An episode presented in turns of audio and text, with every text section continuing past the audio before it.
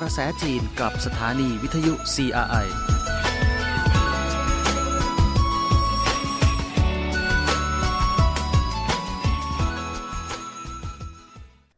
ู้ฟังต้อนรับสู่รายการเกาะกระแสจีนค่ะวันนี้คุณผู้ฟังอยู่กับดิฉันระพีพันธ์วงการบรเวศที่มารับหน้าที่สรุปข่าวสารความเคลื่อนไหวที่น่าสนใจในรอบสัปดาห์นี้เกี่ยวกับประเทศจีนค่ะมาเริ่มกันที่ภารกิจของผู้นำจีนนะคะเมื่อต้นสัปดาห์ที่ผ่านมานายสีจิ้นผิงประธานาธิบดีจีนส่งสารแสดงความยินดีถึงนางคาตาลินโนวัคเนื่องในโอกาสเข้ารับตำแหน่งประธานาธิบดีฮังการีค่ะนายสีจิ้นผิงได้กล่าวว่าปีหลังๆนี้ความสัมพันธ์จีนกับฮังการีก้าวหน้าในระดับสูงผู้นำสองประเทศติดต่อกันบ่อยครั้งความร่วมมือทุกแวดวงประสบผลมากมายข้าพเจ้าให้ความสำคัญกับการส่งเสริมความสัมพันธ์จีนกับฮังการียินดีใช้ความพยายามร่วมกันเพิ่มความเชื่อถือกันทางการเมืองและมิตรภาพที่มีมาช้านานระหว่างสองประเทศเพิ่มความร่วมมือในกรอบทวิภาคีโครงการหนึ่งแถบหนึ่งเส้นทางโครงการความร่วมมือจีนประเทศยุโรปกลางและตะวันออกและเดินหน้ายุทธศาสตร์หุ้นส่วนรอบด้านระหว่างจีนกับฮังการีให้ขึ้นสู่ระดับใหม่ตลอดจนสร้างประโยชน์สุขแก่ประชาชนสองประเทศค่ะนอกจากนี้ประธานาธิบดีสีจิ้นผิงของจีนนะคะยังมีการพูดคุยทางโทรศัพท์กับนามนายเอ็มมานูเอลมาครงประธานาธิบดีของฝรั่งเศสค่ะโดยเน้นย้ำนะคะว่าจีนกับฝรั่งเศสในฐานะที่เป็นสมาชิกถาวรของคณะมนตรีความมั่นคงแห่งสหประชาชาติและมหาประเทศควรยึดหลักอิสระเป็นตัวของตัวเองเข้าใจซึ่งกันและกันมองการไกลอำนวยประโยชน์แก่กันเพื่อได้ชัยชนะร่วมกันยืนหยัดในยุทธศาสตร์หุ้นส่วนรอบด้านที่แนบแน่นและถาวรเคารพผลประโยชน์หลักและสิ่งสำคัญของกันและกันประสานงานกันอย่างใกล้ชิดในระดับทวิภาคีทั้งจีนยุโรปแล้วก็ทั่วโลกค่ะโดยจีนยินดีร่วมกับฝรั่งเศสติดต่อกันในทุกระดับต่อไปเดินหน้าความสัมพันธ์จีนฝรั่งเศสให้พัฒนาด้วยดีรักษาสันติภาพแล้วก็เสถียรภาพของโลกค่ะด้านนายเอ็มมานูเอลมาครงนะคะระบุว่าในช่วงห้าปีข้างหน้านี้ฝรั่งเศสเองก็ยินดีลงลึกความร่วมมือกับจีนในภาคการเกษตรการบินการนำพลังงานนิวเคลียร์ไปใช้ในด้านพลเรือนบุคลากรแล้วก็วัฒนธรรมเป็นต้นค่ะยินดีที่จะเพิ่มความร่วมมือด้านการรับมือกับการเปลี่ยนแปลงสภาพภูมิอากาศและการคุ้มครองความหลากหลายทางชีวภาพเดินหน้าความสัมพันธ์ฝรั่งเศสกับจีนให้ประสบความสำเร็จที่มากขึ้นแล้วก็ยินดีที่จะแสดงบทบาทอันดีในการส่งเสริมความสัมพันธ์ยุโรปจีนค่ะนอกจากนี้นะคะประธานาธิบดีจีนก็ยังมีการพูดคุยเพื่อกระชับความสัมพันธ์ระหว่างจีนกับเยอรมนีด้วยค่ะในรอบสัปดาห์นี้นะคะโดยประธานาธิบดีสีจิ้นผิงได้กล่าวว่าสถานการณ์ระหว่างประเทศก็มีการเกิดการเปลี่ยนแปลงที่สลับซับซ้อนอย่างต่อเนื่องจึงมีความจำเป็นเร่งด่วนที่จะต้องนำเสถียรภาพและความแน่นอนมาสู่ยุคแห่งความไม่มั่นคงและการเปลี่ยนแปลงนี้จีนและเยอรมนีล้วนเป็นประเทศขนาดใหญ่ที่มีบทบาทสำคัญภายใต้สถานการณ์เช่นนี้จีนและเยอรมนียิ่งต้องรักษาความสัมพันธ์ทวิภาคีที่ดีมั่นคงแสดงบทบาทแห่งความสัมพันธ์ทวิภาคีที่สร้างสรรค์แล้วก็ชี้นำแนวทางที่ดีค่ะซึ่งไม่เพียงแต่จะเป็นประโยชน์ต่อประชาชนทั้งสองประเทศเท่านั้นหากยังมีส่วนสำคัญต่อสันติภาพและความสงบสุขของโลกด้วยด้านนายโอลาฟชอลนะคะนายกรัฐมนตรีของเยอรมนีก็ระบุว่าในช่วงหลายปีที่ผ่านมานี้ความสัมพันธ์ระหว่างเยอรมนีและจีนได้พัฒนาไปด้วยดีเยอรมนียินดีกับความมุ่งมั่นของจีนในการขยายการเปิดประเทศที่มีมาตรฐานสูงซึ่งจะทำให้เยอรมนีมีโอกาสที่มากขึ้นตามมาด้วยผู้นำเยอรมนีกับจีนก็ยังได้แลกเปลี่ยนความคิดเห็นในเชิงลึกแล้วก็ตรงไปตรงมาเกี่ยวกับสถานการณ์ในยูเครนด้วยค่ะโดยประธานาธิบดีสีจิ้นผิงนะคะเน้นว่าจีนยืนหยัดอยู่ข้างสันติภาพเสมอแล้วก็ทำการสรุปประเด็นปัญหาโดยอิสระจากการพิจารณาความถูกผิดของแต่ละเรื่องจีนได้ดำเนินการในลักษณะของตนเองมาตลอดเพื่อส่งเสริมสันติภาพและช่วยผ่อนคลายความตึงเครียดวิกฤตของยูเครนทำให้ความมั่นคงของยุโรปเดินมาสู่ทางสี่แยกที่สำคัญอีกครั้งต้องพยายามในทุกวิถีทางเพื่อป้องกันไม่ให้ความขัดแย้งทวีความรุนแรงขึ้นหรือลุกลามออกไปจนไม่สามารถหวนกลับคืนมาได้ประธานาธิบดีสีจิ้นผิงยังกล่าวนะคะว่าฝ่ายยุโรปจำเป็นต้องคำนึงถึงเสถียรภาพในระยะยาวและส่งเสริมการแก้ไขปัญหาในลักษณะที่มีความรับผิดชอบเรื่องความปลอดภัยของยุโรปควรอยู่ในมือของชาวยุโรปเองค่ะประธานาธิบดีสีจิ้นผิงยังได้ทิ้งท้ายด้วยว่าจีนสนับสนุนให้ยุโรปแสดงบทบาทเชิงบวกในการส่งเสริมการเจรจาสันติภาพและในการจัดตั้งกรอบความมั่นคงของยุโรปที่สมดุลมีประสิทธิภาพและยั่งยืนในที่สุดโดยจีนยินดีกับทุกความพยายามของประชาคมโลกที่เอื้อต่อการส่งเสริมสันติภาพฝ่ายที่เกี่ยวข้องต้องสนับสนุนรัสเซียและยูเครน ในการบรรลุสันติภาพผ่านการเจรจาค่ะและในต้นสัปดาห์ที่ผ่านมานะคะเช้าวันที่สิบพฤษภาคมในจีนก็มีการจัดงานเนื่องในโอกาสครบรอบร้อยปีการก่อตั้งสันนิบาตเยาวชนคอมมิวนิสต์แห่งประเทศจีนอย่างยิ่งใหญ่นะคะที่มหาศาลาประชาชนกรุงปักกิ่งค่ะโดยนายสีจิ้นผิงเลขาธิการคณะกรรมการกลางพรรคคอมมิวนิสต์จีนได้เข้าร่วมการประชุมแล้วก็กล่าวปราศรัยสำคัญนะคะระบุว่าช่วงวัยเยาว์หล่อเลี้ยงความหวังที่ไร้ขีดจำกัดเยาวชนสร้างอนาคตที่สดใสชนเผ่าหนึ่งมีเพียงฝากความหวังอันดีงามไว้กับคนรุ่นใหม่และคงรักษาจิตใจที่หนุ่มสาวไว้เท่านั้นจึงจะสามารถเจริญรุ่งเรืองสืบไปได้ดังนั้นเนื่องในโอกาสครบรอบร้อยปีการก่อตั้งสันนิบาตเยาวชนคอมมิวนิสต์แห่งประเทศจีนเรารวมตัวกันอย่างพร้อมเพรียงก็เพื่อกระตุ้นจิตสำนึกของเยาวชนผู้เป็นสมาชิกสันนิบาตเยาวชนคอมมิวนิสต์แห่งประเทศจีนทั้งหลายมุ่งก้าวหน้าไปบนหนทางเส้นทางใหม่แห่งการสานฝันฟื้นฟูจีนที่ยิ่งใหญ่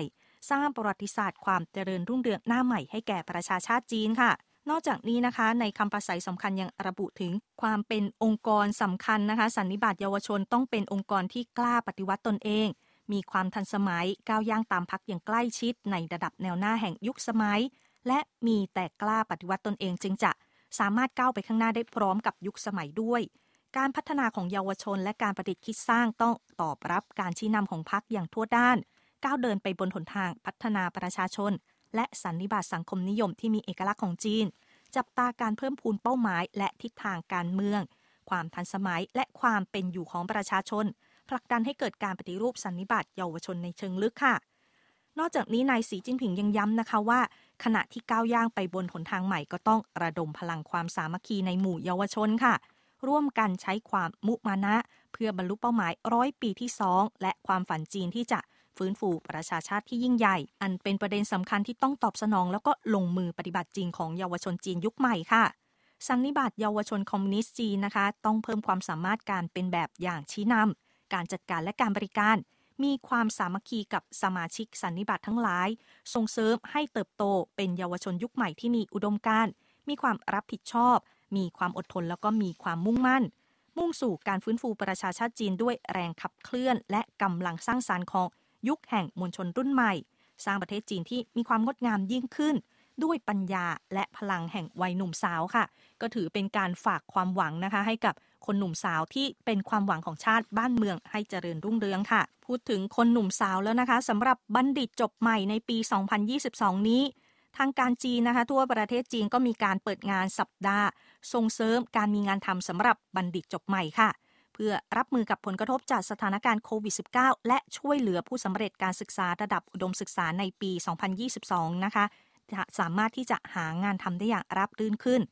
วันที่เก้าพฤษภาคมที่ผ่านมาค่ะกระทรวงศึกษาธิการจีนมีการเปิดงานสัปดาห์ส่งเสริมการมีงานทำให้กับบัณฑิตจบใหม่ทั้งหลายโดยจัดงานมหกรรมสาขาอาชีพด้านต่างๆในขอบเขตทั่วประเทศคาดว่าจะสร้างโอกาสการมีงานทำนะคะได้มากกว่า หกแสน คนค่ะซึ่งสัปดาห์ส่งเสริมการมีงานทำครั้งนี้ก็มีสถานที่จัดงานหลักอยู่ที่เมืองเจิ้งโจวมณฑลเหอหนานค่ะและในอีกห้าพื้นที่สำคัญนะคะได้แก่กรุงปักกิ่งนครชงชิ่งมณฑลจีลินมณฑลซันตงและมณฑลหยุนนานโดยจัดขึ้นทั้งในแบบออนไลน์และออฟไลน์รวมถึงสาขาอาชีพเฉพาะด้านแล้วก็มีการจัดกิจกรรมอบรมให้ความรู้ด้านการหางานทำเป็นต้นค่ะสำหรับดัชนี ซี พี ไอ ของจีนในเดือนเมษายนที่ผ่านมานะคะมีรายงานจากสำนักงานสถิติแห่งชาติจีนประกาศตัวเลขเมื่อวันที่สิบเอ็ดพฤษภาคมที่ผ่านมาค่ะว่าเดือนเมษายนดัชนี ซี พี ไอ ของจีนนะคะเพิ่มขึ้นร้อยละ สองจุดหนึ่ง เมื่อเทียบกับระยะเดียวกันของปีที่แล้วค่ะและมีการเติบโตร้อยละ ศูนย์จุดสี่ เมื่อเทียบกับเดือนมีนาคม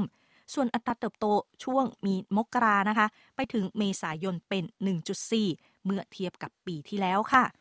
นางตงลี่เจียนนะคะนักบัญชีระดับสูงของสำนักงานสถิติกล่าวว่าเมษายนนี้ ซี พี ไอ มีการเติบโตเนื่องจากได้รับผลกระทบจากการแพร่ระบาดของโควิดภายในประเทศแล้วก็ราคาสินค้ารายใหญ่ระหว่างประเทศที่เพิ่มขึ้นอย่างต่อเนื่องค่ะโดยตัวเลขสถิติแสดงนะคะว่าเมษายนที่ผ่านมาราคาอาหารเพิ่มขึ้นร้อยละ หนึ่งจุดเก้า ราคาเนื้อหมูลดลงร้อยละ สามสิบสามจุดสาม ซึ่งลดน้อยลงร้อยละ แปดจุดหนึ่ง เมื่อเทียบกับมีนาคมที่ผ่านมาค่ะส่วนราคาของผักผลไม้ ไข่ไก่แล้วก็มันนะคะประเภทต่างๆก็มีการเติบโตร้อยละยี่สิบสี่ สิบสี่จุดหนึ่ง สิบสามจุดสาม แล้วก็ สิบเอ็ดจุดแปด ค่ะอัตราเติบโตนะคะถือว่ามากกว่ามีนาคมค่ะส่วนราคาของสินค้าที่ไม่ใช่อาหารมีการเติบโตร้อยละ สองจุดสอง ใกล้เคียงกับมีนาคมนะคะส่วนราคาของน้ำมันเบนซินน้ำมันดีเซลและก็แก๊สแบบของเหลวต่างมีการเพิ่มขึ้นร้อยละ ยี่สิบเก้าจุดศูนย์ สามสิบเอ็ดจุดเจ็ด และ ยี่สิบหกจุดเก้า ค่ะ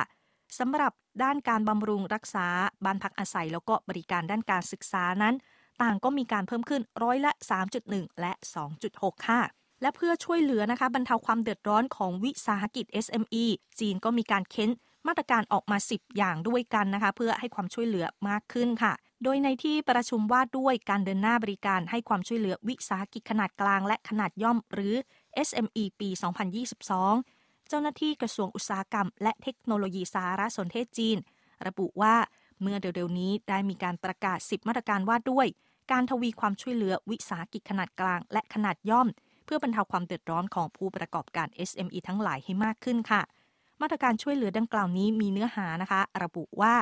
ปีนี้ธนาคารพาณิชย์ของรัฐจะเพิ่มเงินกู้แก่ธุรกิจขนาดเล็กจำนวน หนึ่งจุดหก ล้านล้านหยวนค่ะพร้อมกันนี้ทางการท้องถิ่นต่างๆก็จะจัดสรรงบประมาณสำหรับการพยุงธุรกิจขนาดกลางและขนาดย่อมอีกทั้งเจ้าของธุรกิจส่วนบุคคลเป็นการเฉพาะด้วยจะให้เงินอุดหนุนนะคะแก่ผู้ประกอบการที่ประสบกับปัญหาที่ยากลำบากทั้งในเรื่องของค่าเช่าอาคารค่าประกันดอกเบี้ยเงินกู้สำหรับกรณีของธุรกิจขนาดเล็กแล้วก็เจ้าของธุรกิจส่วนบุคคลที่ค้างชำระค่าน้ำค่าไฟแล้วก็ค่าแก๊สนะคะก็จะอนุโลมให้ผ่อนชำระภายในเวลาหกเดือนและจะปรับลดอัตราค่าใช้บริการบรอดแบนด์นะคะเฉลี่ยอีกร้อยละสิบด้วยค่ะนอกจากจะให้ความช่วยเหลือเกี่ยวกับผู้ประกอบการทั้งหลายแล้วนะคะทางการจีนยังมีการประกาศแผนพัฒนาเศรษฐกิจชีวภาพฉบับแรกของแผนพัฒนาปฏิรูปแห่งชาติจีนในช่วงระยะห้าปีฉบับที่สิบสี่ด้วยค่ะ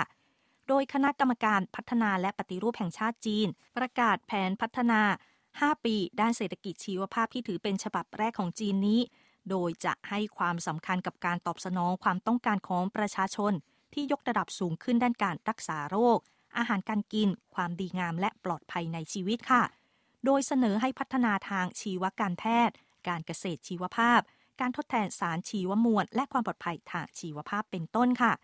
ซึ่งนายหวังเสียงรองอธิบดีกรมเทคโนโลยีขั้นสูงแห่งคณะกรรมการการพัฒนาและปฏิรูปแห่งชาติจีนแถลงว่าแผนพัฒนาด้านดังกล่าวจะถือเศรษฐกิจชีวภาพเป็นงานสำคัญของการพัฒนาเศรษฐกิจและวิทยาศาสตร์เทคโนโลยีของจีนต่อไปเป็นระยะหนึ่งจะให้วิธีการใหม่เพื่อรับมือกับการท้าทายสำคัญด้านต่างๆที่รวมถึงด้านสุขภาพชีวิตการเปลี่ยนแปลงภูมิอากาศความปลอดภัยทางทรัพยากรแล้วก็ความปลอดภัยด้านอาหารเป็นต้นค่ะพูดถึงความปลอดภัยในเรื่องของการมีชีวิตที่ดีงามนะคะความปลอดภัยในชีวิตในด้านอาหารแล้วทางการจีนก็เน้นที่จะเสริมการป้องกันความปลอดภัยด้านพลังงานที่มากยิ่งขึ้นด้วยค่ะโดยนับตั้งแต่ย่างเข้าสู่ปีนี้เป็นต้นมานะคะจีนดำเนินการผลิตด้านพลังงานอย่างมีเสถียรภาพและเสริมการป้องกันความปลอดภัยด้านพลังงานที่มากขึ้นอย่างต่อเนื่องด้วยเพื่อสนับสนุนการพัฒนาด้านเศรษฐกิจให้ดำเนินไปด้วยดีค่ะช่วงไตรมาสแรกของปีนี้การผลิตถ่านหินดิบทางอุตสาหกรรมมีการเพิ่มขึ้นร้อยละ สิบจุดสาม น้ำมันดิบเพิ่มขึ้นร้อยละ สี่จุดสี่ แก๊สธรรมชาติเพิ่มขึ้นร้อยละ หกจุดหก และพลังงานไฟฟ้าเพิ่มขึ้นร้อยละ สามจุดหนึ่ง เมื่อเทียบกับช่วงเดียวกันของปีที่แล้วค่ะโดยโครงสร้างการใช้พลังงานก็ได้รับการปรับปรุงดีขึ้นอย่างต่อเนื่องช่วงไตรมาสแรกปีนี้นะคะยอดการใช้พลังงานทั่วประเทศเพิ่มขึ้นร้อยละ สองจุดสี่ เมื่อเทียบกับปีที่แล้วสัดส่วนของการใช้พลังงานที่ไม่เป็นฟอสซิลในการใช้พลังงานทั้งหมดได้เพิ่มขึ้นร้อยละ ศูนย์จุดแปด เมื่อเทียบกับปีที่แล้วค่ะพร้อมกับการปรับนโยบายอุตสาหกรรมให้ใช้พลังงานสีเขียวช่วงไตรมาสแรกของปีนี้อุตสาหกรรมพลังงานไฟฟ้าพลังงานไฮโดรเจนและกิจการที่จัดเก็บพลังงานใหม่ต่างๆมีการพัฒนาไปอย่างรวดเร็วพร้อมทั้งมีการเปิดโครงการสำคัญต่างๆที่รวมถึงฐานโซลาร์เซลล์พลังงานลมขนาดใหญ่และโครงการพลังงานนิวเคลียร์ขั้นสูงเป็นต้นค่ะขณะเดียวกันนะคะไตรมาสแรกของปีนี้ก็จะมีการเพิ่มอุปกรณ์ขั้นพื้นฐานสำหรับการชาร์จไฟรถยนต์ในขอบข่ายทั่วประเทศเป็น สี่จุดหก เท่าของช่วงเดียวกันของปีที่แล้วด้วยซึ่งการผลิตและจำหน่ายรถยนต์พลังไฟฟ้าของจีนตามเพิ่มขึ้น หนึ่งจุดสี่ เท่าค่ะ นอกจากจะเน้นให้ความสำคัญกับการพัฒนาแล้วก็ใช้พลังงานสีเขียวมากขึ้นแล้วนะคะในเรื่องของสิ่งแวดล้อมค่ะจีนนะคะก็มีนโยบายเดินหน้าต่อเนื่องในเรื่องของการเปลี่ยนขยะเป็นสมบัติมีการแลกเครื่องใช้ไฟฟ้าใหม่ด้วยเครื่องเก่าค่ะโดยเมื่อเร็วๆนี้ทั่วประเทศจีนมีการจัดกิจกรรมแลกเครื่องใช้ไฟฟ้าใหม่ด้วยเครื่องเก่าในหนึ่งร้อยเมือง หนึ่งพัน ตำบล หนึ่งหมื่น หมู่บ้านค่ะธุรกิจเครื่องใช้ไฟฟ้าในบ้านนะคะได้มอบบริการที่ดีแล้วก็ออกมาตรการเพื่อที่จะเป็นประโยชน์แล้วก็แก้ปัญหาของผู้ใช้งานทั้งหลายนั่นเองค่ะโดยจีนนะคะถือว่าเป็นประเทศใหญ่ด้านการบริโภคเครื่องใช้ไฟฟ้ามีขนาดตลาดที่มากกว่า แปดแสนแปดหมื่น ล้านหยวนค่ะขณะที่เครื่องใช้ไฟฟ้าในครัวเรือนนั้นมีแนวโน้มปรับสู่ความเป็นคาร์บอนต่ำเป็นมิตรกับสิ่งแวดล้อมและอัจฉริยะตลาดการแลกเครื่องใช้ไฟฟ้าใหม่ด้วยเครื่องเก่านะคะจึงมีศักยภาพมากค่ะซึ่งในรายงานแผนดำเนินงานของรัฐบาลจีนในปีนี้ก็ระบุอย่างชัดเจนว่า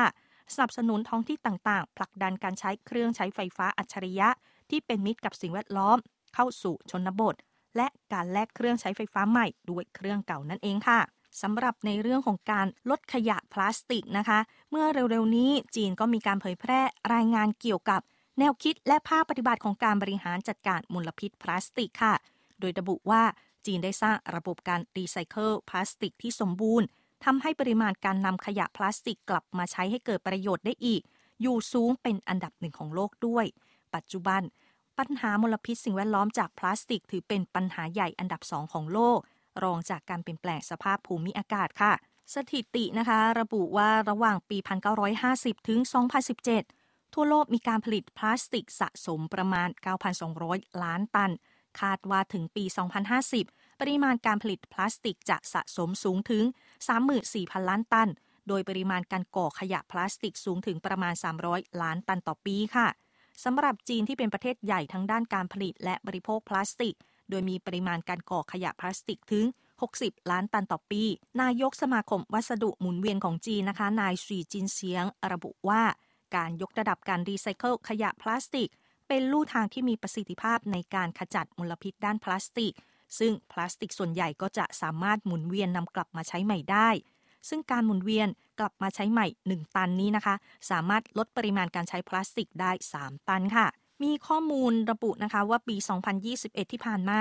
จีนมีการหมุนเวียนนำพลาสติกกลับมาใช้ใหม่ประมาณสิบเก้าล้านตันอัตราหมุนเวียนนำกลับมาใช้ใหม่นะคะคิดเป็นร้อยละสามสิบเอ็ดค่ะมาต่อกันที่ความสำเร็จนะคะด้านการบินอวกาศของจีนค่ะโดยสำนักงานโครงการการบินอวกาศพร้อมมนุษย์ของจีนประกาศว่าเวลา หนึ่งนาฬิกาห้าสิบหกนาทีของวันที่สิบพฤษภาคมที่ผ่านมานะคะจีนประสบความสำเร็จอีกครั้งกับการปล่อยยานขนส่งสัมภาระนะคะเทียนโจซีโดยจรวดขนส่ง Long March เจ็ด วาย ห้า นะคะจากสถานีเวินช่างในมณฑลไหหนานหรือหรือไหหลำของจีนนะคะโดยหลังจากยิงส่งประมาณสิบนาทียานอวกาศก็แยกออกจากจรวดและเข้าสู่วงโคจรได้เป็นผลสำเร็จค่ะเวลา สองนาฬิกายี่สิบสามนาทีแผงโซลาร์เซลล์บนยานอวกาศก็เริ่มปฏิบัติงานอย่างราบรื่นขั้นตอนต่อไปนะคะยานขนส่งบรรทุกสัมภาระเทียนโจซีนี้ก็จะเชื่อมต่อกับสถานีอวกาศที่เคลื่อนที่ไปตามวงโคจรค่ะโดยการยิงส่งครั้งนี้นะคะถือเป็นการเปิดฉากงานก่อสร้างสถานีอวกาศจีนซึ่งยานเทียนโจซีลำนี้ได้บรรทุกสิ่งของต่างๆจำนวนกว่าสองร้อยชิ้นหนักประมาณ หกพัน กิโลกรัมค่ะก็รวมไปถึงของใช้ของนักบินยานอวกาศเซินโจสิบสี่ในอนาคตแล้วก็สิ่งของต่างๆที่จะใช้ในการดำเนินการทดลองทางวิทยาศาสตร์ด้วยนี่ก็นับเป็นงานส่งยานอวกาศครั้งที่ยี่สิบสองในโครงการการบินอวกาศพร้อมมนุษย์ของจีนขณะที่เป็นการปฏิบัติงานครั้งที่สี่ร้อยยี่สิบของจรวดขนส่งตระกูลลองมาร์ชของจีนค่ะปิดส่งท้ายกันด้วยสถานการณ์โควิดในนครเซี่ยงไฮ้และก็กรุงปักกิ่งของจีนนะคะโดยทางการเซี่ยงไฮ้นะคะมีข้อกำหนดว่าให้ชาวเซี่ยงไฮ้จะต้องทำการตรวจแอนติเจนด้วยตัวเองก่อนไปรับการตรวจกรดนิวคลีอิกต่ออีกขั้นค่ะซึ่งปัจจุบันนครเซี่ยงไฮ้ก็คือได้แบ่งเป็นเขตปิดกั้นเขตควบคุมแล้วก็เขตป้องกันสามระดับค่ะส่วนที่กรุงปักกิ่งนะคะมีการจัดตรวจกรดนิวคลีอิกต่อเนื่องสามวันนะคะระหว่างวันที่สิบถึงสิบสองพฤษภาคมที่ผ่านมาในเขตที่พบการระบาดหลักนะคะก็คือเขตเฉาหยางเขตซุนอี้แล้วก็เขตฝางซันสำหรับสิบสี่เขตชุมชนอื่นนะคะที่มีการตรวจพบผลบวกภายในเวลาเจ็ดวันก็จะมีการจัดตรวจกรดนิวคลีอิกแบบวันเว้นวันรวมสามรอบต่อสัปดาห์ค่ะ เวลาของรายการวันนี้ใกล้หมดลงแล้วขอบคุณคุณผู้ฟังทุกท่านที่ติดตามค่ะดิฉันรพีพันธ์วงศ์กรบรเวศลาไปแต่เพียงเท่านี้ก่อนสวัสดีค่ะ